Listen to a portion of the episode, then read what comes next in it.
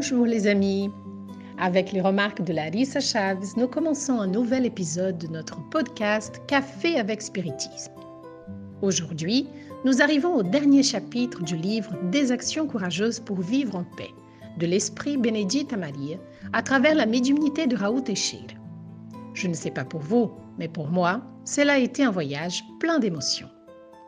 Et pour terminer ce cycle, Bénédicte Maria nous invite à réfléchir à propos de l'apprentissage sur la voie de la croissance. Bénédicte Maria dit Il y a un dicton populaire qui dit que si les conseils étaient bons, personne ne le donnerait, mais le vendrait. L'affirmation semble un peu exagérée, car elle paraît montrer l'inefficacité ou l'inutilité d'un conseil. Nous pensons que la question ne doit pas être abordée avec un tel extrémisme. Il y a des conseils qui sont vraiment néfastes, surtout quand les recommandations sont mauvaises, quand il est conseillé de faire du mal à quelqu'un, de tuer, de mentir, de renoncer à des engagements pris, d'avoir certains vices.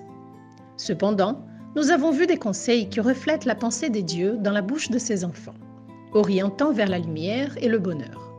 Des conseils à quelqu'un pour qu'il étudie, qu'il travaille, qu'il fasse la paix, qu'il retourne au sein de sa famille, qu'il pardonne toute offense, entre autres. Chaque fois que vous êtes appelé à conseiller, méditez sur la responsabilité de votre suggestion et conseillez dans le sens du bien et du progrès. Ne donnez jamais de conseils qui rendent malheureux, qui dérangent, qui ne tiennent pas compte de l'éthique ou du respect de la vie. Votre conseil sera toujours, une fois suivi, le signe de votre présence auprès de la personne qui l'a demandé. Pensez à ce que Jésus pourrait conseiller face au problème en question et n'hésitez pas à conseiller comme lui. Larissa commente Les paroles de Bénédicte Maria m'ont amené à de nombreuses réflexions à l'esprit. Je me souviens avoir été pour beaucoup d'amis et de membres de la famille la personne que tout le monde recherche pour des conseils. C'était quelque chose qui se faisait naturellement, sans que je puisse en expliquer la raison, ni même que je souhaitais cette fonction. Après avoir étudié la psychologie, je suis devenue plus consciente de mes paroles et de ma responsabilité à leur égard. Quand quelqu'un nous demande de parler, il ne veut pas toujours de nos conseils. Dans de nombreux cas, il veut simplement parler et être écouté sans jugement ou regard désapprobateur. Peut-être que c'était ce que j'avais à offrir à l'époque, quand les gens venaient me voir et que je les écoutais sans avoir au moins une expérience de vie qui me permettrait de dire beaucoup de choses. Mais il y a certainement des situations dans lesquelles nous sommes invités ou il nous est demandé de conseiller. Et celles-ci peuvent également être réparties entre les personnes qui connaissent déjà la réponse et recherchent une confirmation, et les personnes qui sont vraiment désorientées. Pour le premier groupe, parmi celles qui cherchent une confirmation, je demande généralement Et que pensez-vous faire à ce sujet? Et rapidement, j'identifie qu'elle avait déjà une idée. Elle n'avait tout simplement pas encore le courage pour l'exécuter. Je me souviens d'une conversation avec une jeune fille que je connaissais à peine et qui est venue me voir pour s'ouvrir à moi. Elle était partie de chez elle depuis plusieurs jours à cause d'une dispute avec ses parents. Elle a passé des heures à parler de sa colère, à quel point elle se sentait étouffée et réduite au silence. Elle ne voulait pas retourner chez ses parents, mais elle était mineure et elle n'avait aucun moyen de souvenir à ce besoin.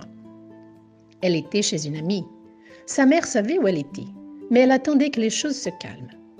Elle voulait que je lui dise ce que je ferais à sa place. J'ai réalisé qu'elle savait déjà ce qu'elle devrait faire. Elle était juste effrayée et fière. Que me diriez-vous si je vous disais tout cela et que je vous demandais ce que je devrais faire? Lui ai-je demandé. Il y a eu un long silence et après beaucoup de larmes, elle a dit Ce sera difficile de revenir après tout ce que j'ai entendu. J'imagine. La vie peut être vraiment difficile. Vous sortirez plus forte de tout cela. Ne laissez jamais votre colère crier plus fort que votre amour. Dans votre témoignage, il y a aussi beaucoup d'amour, de leur côté et du vôtre. Laissez cet amour sortir, d'accord? Je n'ai plus jamais rencontré cette jeune fille. Je n'ai aucune idée du résultat. Et ce n'est pas moi qui ai donné les réponses. Elle les avait déjà. Elle avait juste besoin d'organiser les choses. Dans les cas où la personne est tellement perdue qu'elle ne sait pas vraiment comment agir, ou lorsque la situation est si complexe qu'il n'y a pas de conseil évident, je demande généralement l'aide de Dieu et je réfléchis avec les gens aux différents scénarios possibles. Élargir votre regard au-delà de l'obstacle immédiat, attendre que de nouvelles pièces de puzzle apparaissent et quitter la position de quelqu'un qui a besoin d'une solution pour tout.